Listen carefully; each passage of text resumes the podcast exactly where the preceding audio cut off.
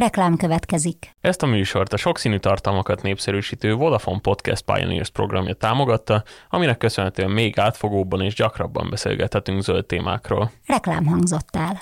A klímaváltozás hatására ezeknek a szúnyogoknak az elterjedési területe megváltozik, és így a, a malária elterjedése is ennek megfelelően változik. A zöldövezet támogatója a Gringo, Budapest egyetlen teljesen elektromos autó megosztó szolgáltatása. Tennél valamit a jövőért? Tennél Budapestért? Ülj át egy Gringóba, és válaszd a zöldövezetet, válaszd a tisztább levegőjű várost. Ha most regisztrálsz, és a regisztráció során megadod végig nagybetűvel a GO kötőjel Green kódot, első utazásod vezetési díjából 50% kedvezményt kapsz. Sőt, a regisztráció is díjmentes. Akik már gringósok, azoknak is jár az 50% kedvezmény. A kódot 2020. június 20-áig tudod felhasználni. Reklámot hallottak. Köszöntünk mindenkit, ez a Zöldövezet a 24.hu környezet és természetvédelmi podcastjének harmadik adása, velem szemben Nagy Nikoletta, én Lugosi Péter vagyok. Az első két epizódban betekintést kaphatunk a klímaváltozás alapvető problémáiba, ma pedig a globális felmelegedés egy specifikus következményéről lesz szó, arról, hogy az átalakuló bolygó miként terjedhetnek a kórokozók. Ennek megválaszolásában segítségünkre lesz Garamszegi László Zsolt, az MTA Ökológiai és Botanikai Intézetének igazgatója, akit a koronavírus járványra való tekintettel telefonon értünk most el. Köszöntjük! Szép napot kívánok! Kevéssé ismert ténybe környezeti átalakulások a kórokozókat is képesek befolyásolni. Milyen ilyen hatásokat képes kiváltani a klímaváltozás? Hát a klímaváltozás az nagyon sokféleképpen kihat a, a kórokozókra is. Leginjobban ismert, amikor a, a kórokozóknak a, az úgynevezett vektor szervezeteinek megváltozik a, az elterjedése, Ugye vektor szervezeteknek nevezik azokat a mondjuk szúnyogokat, vagy kullancsokat, a, a, vagy bármilyen más olyan köztes gazdákat, a, akik a, a forrókozók terjesztésében szerepet játszanak. Tehát ezek a legtöbb esetben különböző ízetlábú szervezetek, és hát ők nagyon érzékenyek a, a klímaváltozásra a tekintetben, hogy hogy az ő elterjedési területük megváltozik, tehát konkrétabban a szárazabb, melegebb éghajlatban, illetve ott a, az esetlegesen megnövekvő csapadék kedvez az ő szaporodásuknak, elterjedésüknek, és így, így egyre nagyobb területeket hódítanak meg, egyre inkább kitágul az ő, reprodukciós idejük, tehát hosszabb szezon tudnak be maguknak, ami alatt többször tudnak szaporodni, és hát nyilván ilyen helyzetben az általuk hordozott kórokozók átadása, illetve az átadásban játszott szerepük, ez megnövekszik, és így módon ilyen közvetett hatásként jelentkezik az, hogy, hogy a kórokozók terjesztése is így, így pozitív visszacsatolással megváltozik. De ma, vannak, hogy tehát az is ismert, hogy, hogy a kórokozóknak, hogyha nem vektorok által terjesztett kórokozókra gondolunk, hanem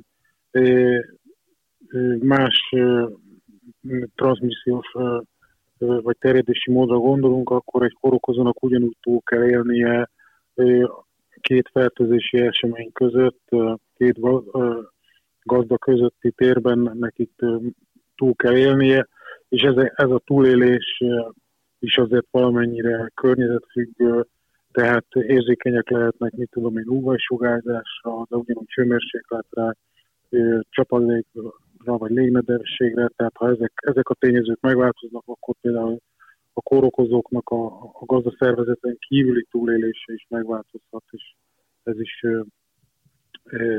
esetleg pozitívan változik a klímaváltozással.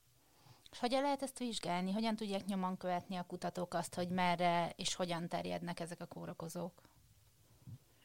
Hát erre mindenképpen az a, az a fontos, hogy, hogy kövessük mind a vektorokat, mind a, mind a kórokozókat. Tehát azért beszélek én többnyire vektorokkal, mert jogokkal és kullancsokkal foglalkozunk elsősorban. Tehát itt igazából nem is magukra a kórokozókra van a hangsúly, már mint a, a vizsgálat szempontjából, hanem a, az őket szállító vektorszervezetekről.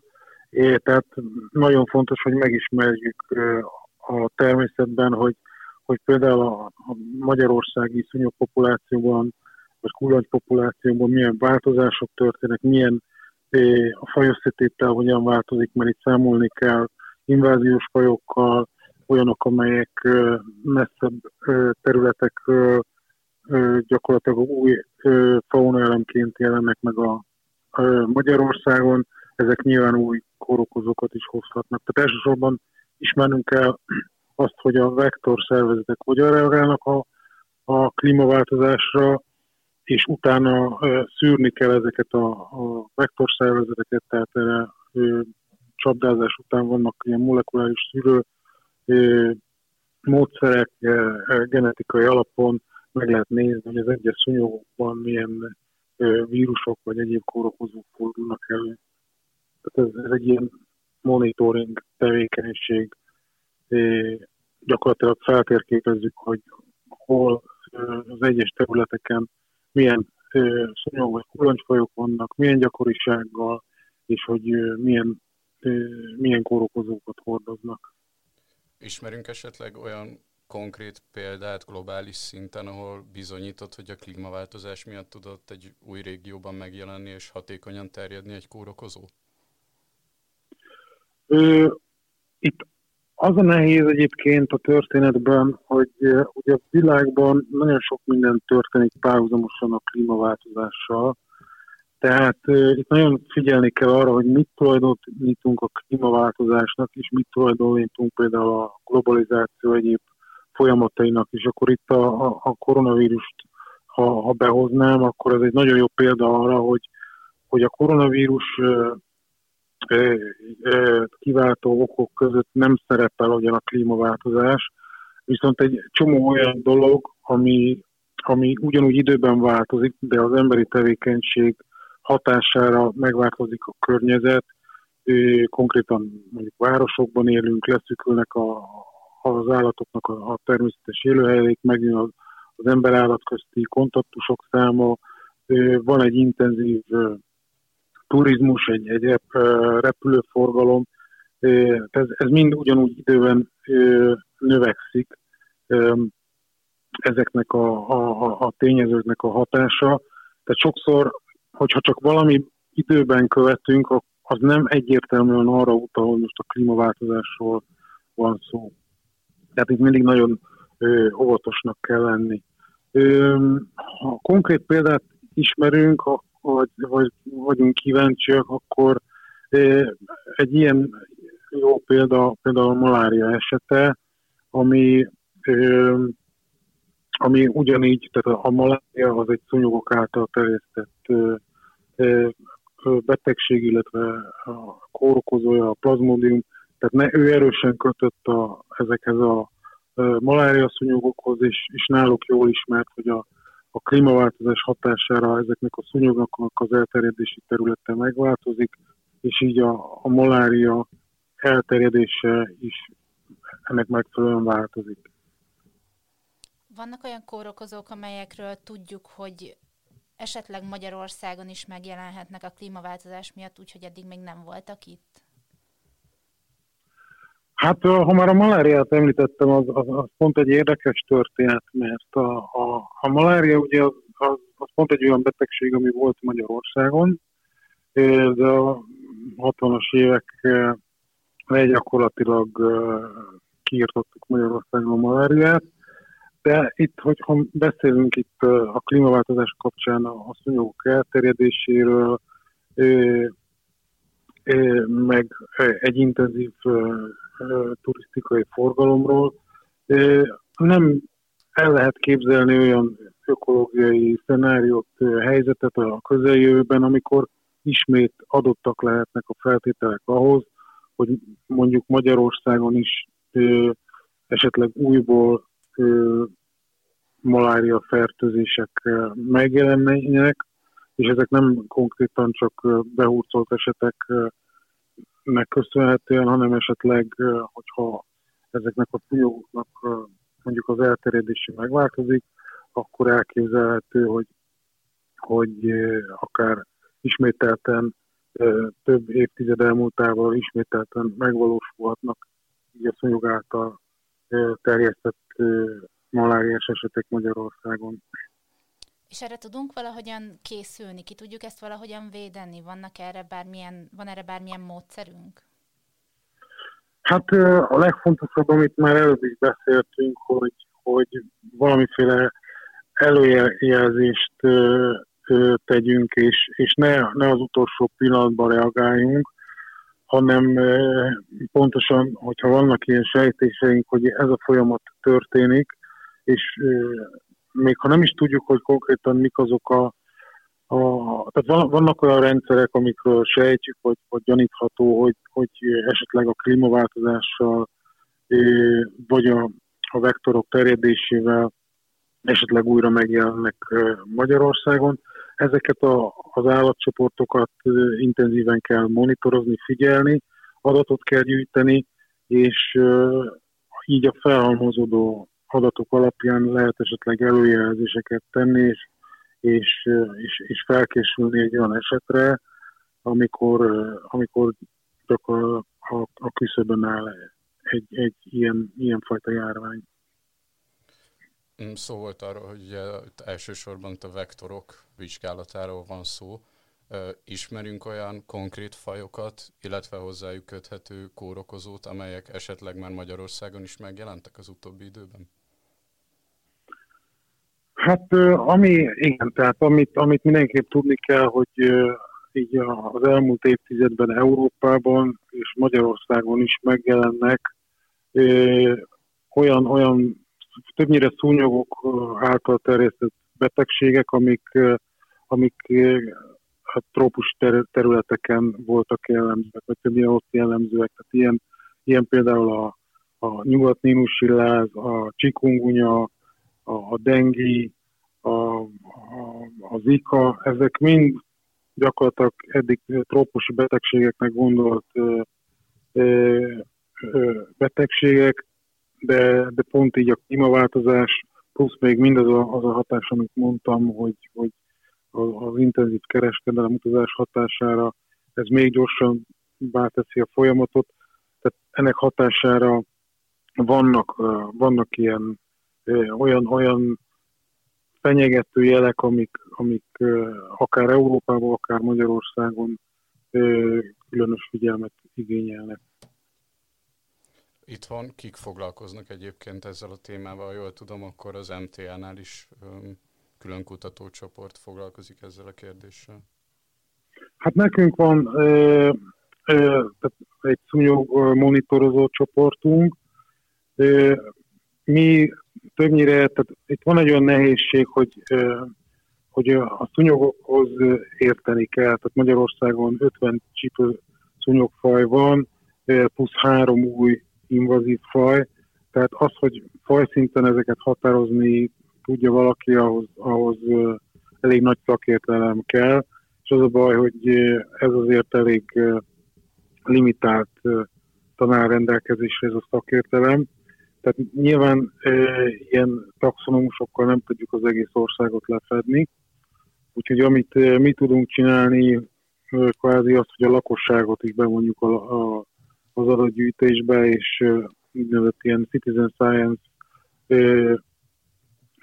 megközelítés segítségével bevonjuk a lakosságot, és gyakorlatilag arra kérjük őket, hogy akár egy, egy weboldal felületen, vagy egy mobil applikáció segítségével küldjenek fényképeket, megfigyeléseket számunkra, és mi ezt, ezt egy taxonomus segítségével beazonosítjuk, és ebből tudunk egy, egy dinamikus térképet rajzolni adott célfajokra, tehát vizsgáltuk már, tavaly elkezdtük az egyik ilyen invazív tigris szúnyogfajt, a tigris szúnyogot, illetve annak az elterjedését, mert előtt arról nem sokat tudtunk, és most eh, idéntől elkezdjük a, a, az egyik malária szúnyognak az elterjedését is vizsgálni ilyen módon, illetve megpróbáljuk országos szinten így, így feltérképezni. Ugyanúgy van nálunk egy, egy másik csoport, amelyik a, a kullancsokkal foglalkozik. Hát ott is ugyanez a, a, ezekben a korlátokból ütköznek a kollégát, hogy, kollégák, hogy gyakorlatilag nincs elég ember, hogy az ország összes pontján gyűjtsünk kullancsokat. Ők azt választották, hogy ugye itt nagyon fontos az, hogy a városi parkok, illetve város közeli élőhelyeken, ugye ott nagyon sok kisemlős is él, tehát ezek nagyon fontos gócpontok. Itt nagyon sok kullancs is lehet, meg, meg a kullancsok fertőzöttsége is eltérő lehet, tehát nagyon fontos megérteni, hogy ezeken a, a város közeli élőhelyeken mennyi kullancs van, milyen fajok vannak, vannak-e itt is invazív fajok, és hogy ezek milyen kórokozókat hordoznak. És ezen kívül még Magyarországon létezik Pécsen egy, egy szúnyog monitoringos csapat, Debrecenben is dolgoznak szúnyogokkal, de többnyire ugyanezek a, a korlátok, hogy, hogy az ember vagy egy adott területen dolgozik, és azt tudja jól lefedni, vagy pedig, vagy pedig így a, a társadalom segítségét kérve kicsit nagyobb felbontással próbálunk térképezni. És hogyha konkrét mintagyűjtésről van szó, tehát befogják ezeket az ízeltlábúakat, akkor az milyen módszerekkel történik ez a befogás, illetve a befogás követően hogyan kezelik ezeket a mintákat, hogyan lehet kimutatni bennük a kórokozókat? A befogás az, ha szúnyogokról beszélünk, akkor lehet, vannak ilyen, ilyen szúnyogcsapdák, amik a, a, a felnőtt adult egyedeket fogják, gyakorlatilag valamilyen ö, ö, stimulusra, tehát többnyire valami széndiokszid gáz ö, kibocsátó stimulusra oda jönnek a, a, a szúnyogok, és gyakorlatilag mint egy ilyen varsa megfogja őket, és egy ilyen kis zacskóba összegyűjti a, a, az állatokat, és, és mi ezeket ugye itt első, első körben ezeket meg kell határozni, és sokszor ehhez mikroszkóp is kell. Tehát, hogyha egy taxonomus meghatározta, szortírozta ezeket a, a, a fogásokat, akkor lehet további vizsgálatokra felhasználni, tehát utána történik a laboratóriumi vizsgálat, amikor ezekből a, a, a, a példányokból, vagy példányok egy csoportjából, tehát gyakran, gyakran az van, hogy több egyedet egy, egy mm, hát, kémcsőbe kvázi vizsgálnak a, a fertőzöttség megállapítására. Az a lényeg, hogy ugye a szúnyogban, hogyha vért szív, akkor ott az emberi vérben ö, ott vannak, tehát a szúnyog gyomrában, emésztőrendszerében ott van az emberi vér, ennek ugyanígy, tehát abból a, abból történik így genetikai alapon a kimutatás. Beszéltünk itt a szúnyogokról és a, a kullancsokról. Milyen vektorokra érdemes még itthon figyelni? Vannak még bizonyos esetleg legyek, vagy más lábok.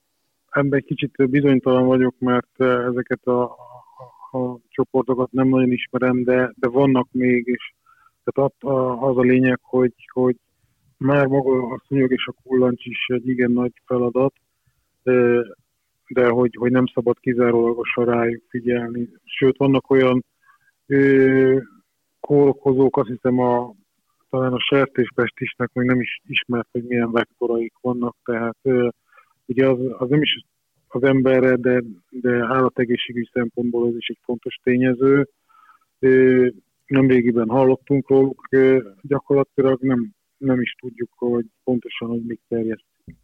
Tehát vannak itt is gyanúsítottak, de, de ezt be kell azonosítani a természetben. Tehát ugyanígy egy, egy ízetlábú, ízetlábú faunát kell mintáznunk a természetben, ezeket utána rendszerezni, és utána a különböző csoportokban pedig elvégezni ezt a molekuláris alapokon a, a genetikai szűrést. Tegyük fel, hogy egy kutatócsoport megkongatja, megkongatja a vészharangot, és azt mondja, hogy van esély rá, hogy itthon járvány fog kitörni valamilyen kórokozó miatt, akkor itt ilyenkor mi a teendő? Mennyire vesszük komolyan a felkészülést? Mennyire vagyunk reaktívak ilyenkor? Hát igen, ez egy nagyon érzékeny pont, pont mert, mert nagyon fontos az, hogy a, ugye a kutatóknak a, a feladata, hogy, hogy tudományos alapokon tudományos eredményekhez jusson, és ezekből az eredményekből megfogalmazzon bizonyos üzeneteket a döntéshozók felé. Tehát a döntéseket nem a kutatóknak kell hozniuk. És amit a, a feladatban nehéz, igazából nehéz az, hogy, hogy sajnos azt nem lehet megmondani egy járványról, hogy holnap ekkor és ekkor ki fog törni egy ilyen és egy ilyen járvány, és körülbelül ennyi és ennyi embert fog érinteni, ennyien fognak megbetegedni, esetleg ennyien fognak meg, elhalálozni. Ez így százszerzős biztonsággal nem mondható el. Tehát itt mindig van egy, egy, egy borzasztóan egy bizonytalansági faktor. Tehát mi mindig azt mondjuk, vagy úgy tudunk fogalmazni, hogy, hogy nagy a valószínűség, megnőtt a valószínűség annak, hogy, hogy mondjuk, most előbb beszéltünk maláriáról, én most borzasztó pici számokról beszélek még mindig, tehát ez nem jelenti azt, hogy holnap most mindenkit malária ellen védeni kell, meg ebből komolyabb emiatt most bármit kéne változtatni. Nyilván van egy olyan pont, amikor, amikor beavatkozás szükséges. Ahhoz tudnám hasonlítani ezt a bizonytalanságot, amikor régebben olyan volt az időjárás jelentés, hogy azt mondta a meteorológus, hogy holnap 17%-a esélye van annak, hogy eső lesz. Akkor most akkor vigyek esernyőt, vagy ne? Tehát körülbelül, ha mi mondunk ilyen, ilyen bizonytalansággal valamit előjelezünk, az még nem egyértelmű, hogy az úgy is lesz. Ez az egyik probléma. A másik az, hogy, hogy, hogy sajnos ma elmondható, nincsenek meg azok a kommunikációs csatornák, hogy ez a megfelelő módon ha esetleg tényleg eljutunk egy olyan helyzetbe, hogy, hogy esetleg tényleg vészharangot kéne megkongatni, akkor, akkor nincsenek meg megfelelően bejáratott csatornák. Tehát nagyon fontos, hogy, hogy, hogy kialakuljanak azok a, akár a tudományos tanácsadó testületek például, ahol leülnek a, a döntéshozók, a politikusok és a, a kutatók mellett meghallgatják minden más érdekszférának, érintett érdekszférának a, a véleményét, álláspontját, mert itt, itt, itt nagyon sok, sok minden, sok szempontot figyelembe kell venni, és, és pont ez a politikus feladata, ez nem a feladata a kutatónak, de hogyha egy politikus megfelelően van informálva, akkor a megfelelő döntést tudja hozni. Tehát itt is, ha, ha megint utalhatok a koronavírus, ez nagyon érzékeny pont volt itt is a, a történetben, hogy, hogy mikor deklarálta a, a WHO ezt a fertőzést világjárványt. Tehát itt is nagyon óvatos, óvatosak voltak, mert hogyha eljutunk egy ilyen döntésig, az nagyon komoly gazdasági vonatkozásai vannak. Tehát itt, itt, itt ha, ha tévesen kongatunk meg vészharangot, az ugyanúgy káros lehet. Tehát eh, azért eh, mondom azt, hogy ez mindenképpen egy, egy nagyon érzékeny terület, és, és nagyon nehéz ezt, ezt, a, ezt a megfelelő kommunikációs vonalat kialakítani és, és olajozottan működtetni. És itt, itt ugyanúgy, ahogy a kutatás területén is sok teendőnk van, ezen a területen is sok, területünk, sok teendő van.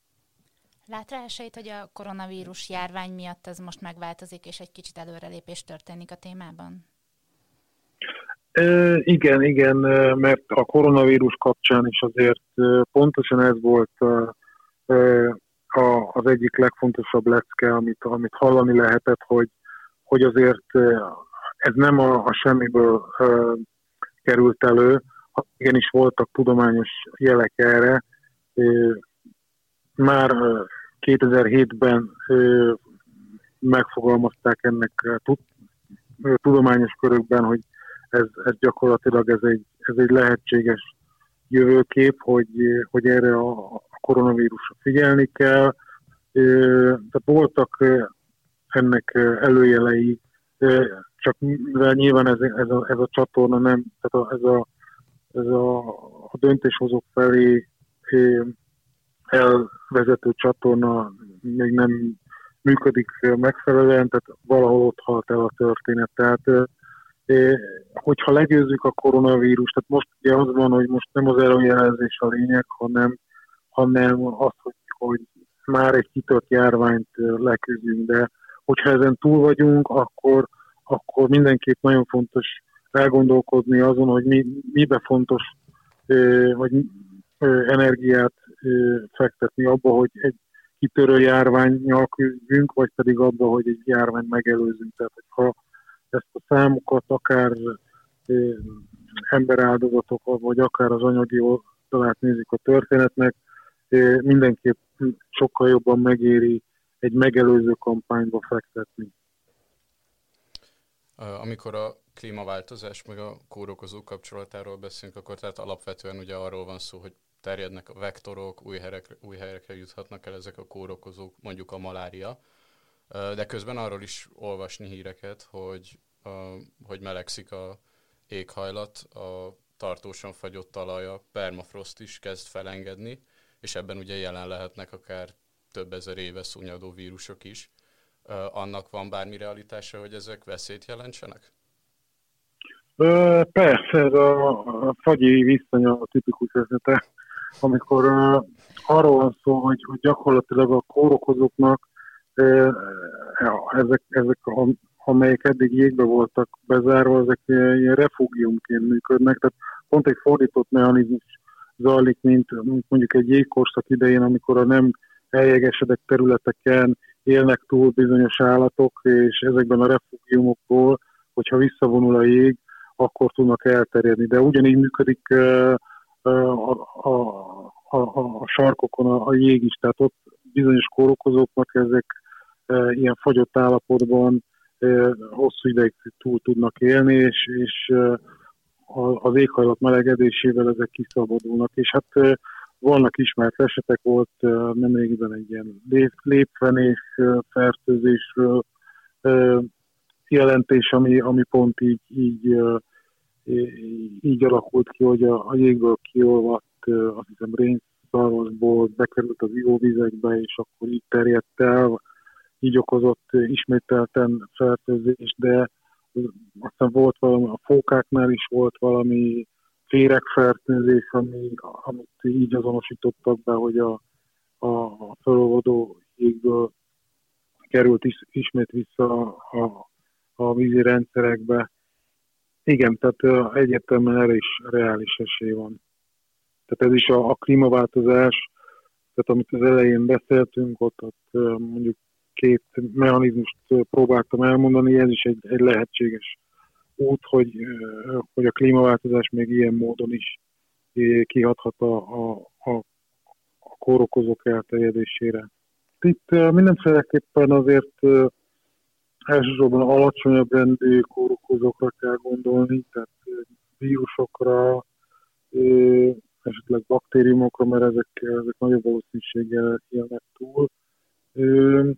Hát mondta, itt, itt volt már, tehát a, ez a lépfene, vagy antrax járványt írtak le, tehát ezeken a területeken lehet adott mintát gyűjteni, és ezekben nézni, hogy mik azok a a szervezetek, amik így esetleg konzerválódtak.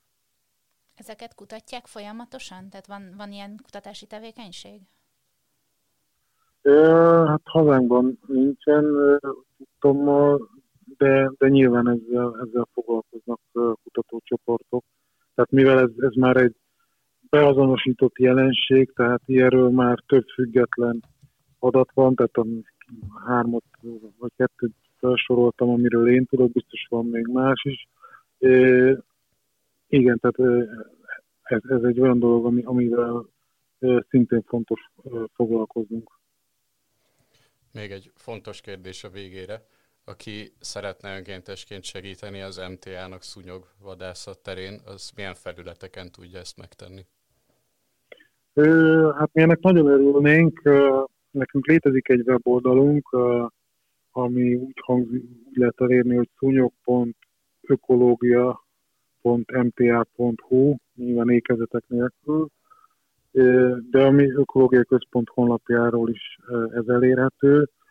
Ott mindenféle információt megtalál a látogató. Hát a legfontosabb, hogy igazából fotókat gyűjtünk, tehát a általunk megadott leírások alapján, ha valaki azt gondolja, hogy, hogy lát egy, egy tigris szúnyogot, vagy, vagy egy malária szúnyogot, akkor mi nagy szeretettel várjuk a, a fényképeket, mi ezeket beazonosítjuk és visszajelzést is küldünk. Remélhetőleg hamarosan egy applikációval is segítjük a, a, az adatgyűjtést, tehát ez majd sokkal egyszerűbben lebonyolítható lesz. Tehát lényegében most is azért egy, egy okostelefon segítségével a barbecue közben elküldött két fotóval ez, ez, ez, ez, ez nagyon jó használható már most is.